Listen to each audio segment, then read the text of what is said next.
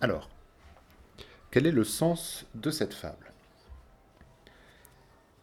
Euh, Ici, hein, je dis la, principale difficulté, c'est la longueur, le vocabulaire et les références à une époque lointaine.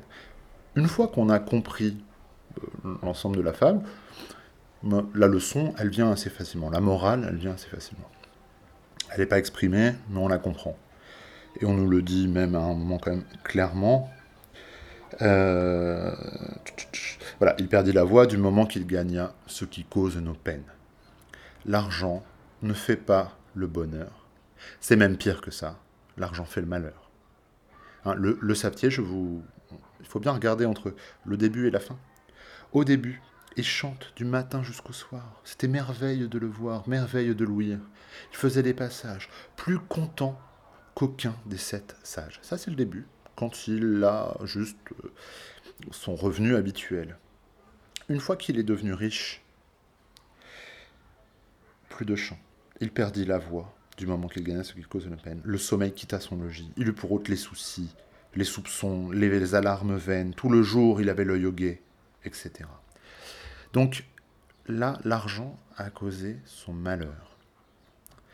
Et si on regarde le financier, l'autre personnage, le financier, hein, au début, et enfin d'ailleurs tout du long, hein, il chante peu, il dort encore moins. Euh, donc, on voit hein, au début, celui qui n'a pas l'argent est très heureux, celui qui en a ne l'est pas. Et il dort très très peu, et quand il arrive un peu à dormir, au lever du jour, il est réveillé par le savetier, tellement content qu'il chante. Ça l'énerve. Alors il va trouver un moyen de neutraliser son voisin. Eh ben, il va lui repasser, je vais faire une, métaphore médicale qui est d'actualité, il va lui repasser sa maladie. Vraiment, hein, c'est ça. C'est-à-dire qu'il lui donne une partie de son argent, 100 écus, ça a l'air d'être une énorme somme, en tout cas pour le savetier. Pour le financier, c'est certainement pas grand-chose. Et, euh, j'ai dit, pour le savetier, c'est énorme, pour le financier, c'est pas grand-chose. Euh, et en fait, cet argent que le savetier va enterrer dans sa cave va le contaminer, l'infecter. Il va attraper la même maladie que le financier, c'est-à-dire qu'il va arrêter de dormir, il va arrêter de chanter, il va être malheureux. Donc, ici, hein, c'est vraiment l'idée de renverser complètement euh, cette espèce d'impression qu'on a. Si on vous dit, t'as envie d'être riche? On va dire, bah oui, oui, oui, oui. Tu sais que l'argent, ça fait pas le bonheur. Oui, d'accord, mais ça aide quand même, hein, euh, on va pas se mentir. Là, ce qu'il nous dit, c'est que l'argent, ça fait pas le bonheur, et c'est même pire que ça, ça fait le malheur. Bon, on peut le discuter, mais euh, c'est vraiment l'idée que défend Euh, une deuxième euh, chose, euh, c'est que ça fait référence à l'avarice, qui était un thème. Alors l'avarice, c'est la volonté de ne pas dépenser son argent, de vraiment accumuler l'argent, l'entasser, comme dit à un moment le savetier, et pas du tout le dépenser. C'est assimilé à une maladie, en fait. C'est une maladie mentale. Hein. c'est vraiment un truc très très fort.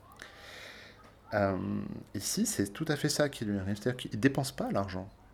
Hein, il s'achète pas, euh, je sais pas, moi, une plus belle maison, un cheval, euh, je sais pas ce qu'on pouvait acheter au, XVIIe siècle euh, spécialement, mais il s'achète rien.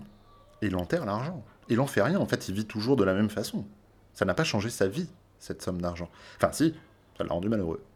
Mais sinon, ça ne lui a même pas apporté de confort, en fait. Vous voyez un peu le côté vicieux? Et justement, vous pourriez me dire, bah, mais c'est pour ça aussi qu'il est malheureux. Il aurait dépensé son argent, il serait plus heureux. C'est pas faux.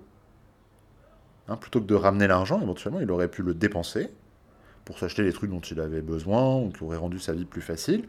Et puis après, bah, retourner à son niveau de vie de, de comment de savetier avec son, ses revenus habituels. Il aurait pu faire ça. Mais là, c'est symbolique. C'est le côté, cet argent l'a empoisonné. Et il rend le poison à l'empoisonneur. Il s'en débarrasse parce que finalement, ça l'a corrompu, ça l'a abîmé. Il n'en veut pas de cet argent. Du tout. Et il veut même pas de ce que ça pourrait lui, euh, permettre d'acheter. Voilà. Euh, je vais peut-être faire un petit son pour euh, deux, trois petites réflexions. Vous l'écoutez, vous ne l'écoutez pas, comme vous voulez. de toute façon, on se retrouve très vite pour une autre fable. D'ici là, portez-vous bien.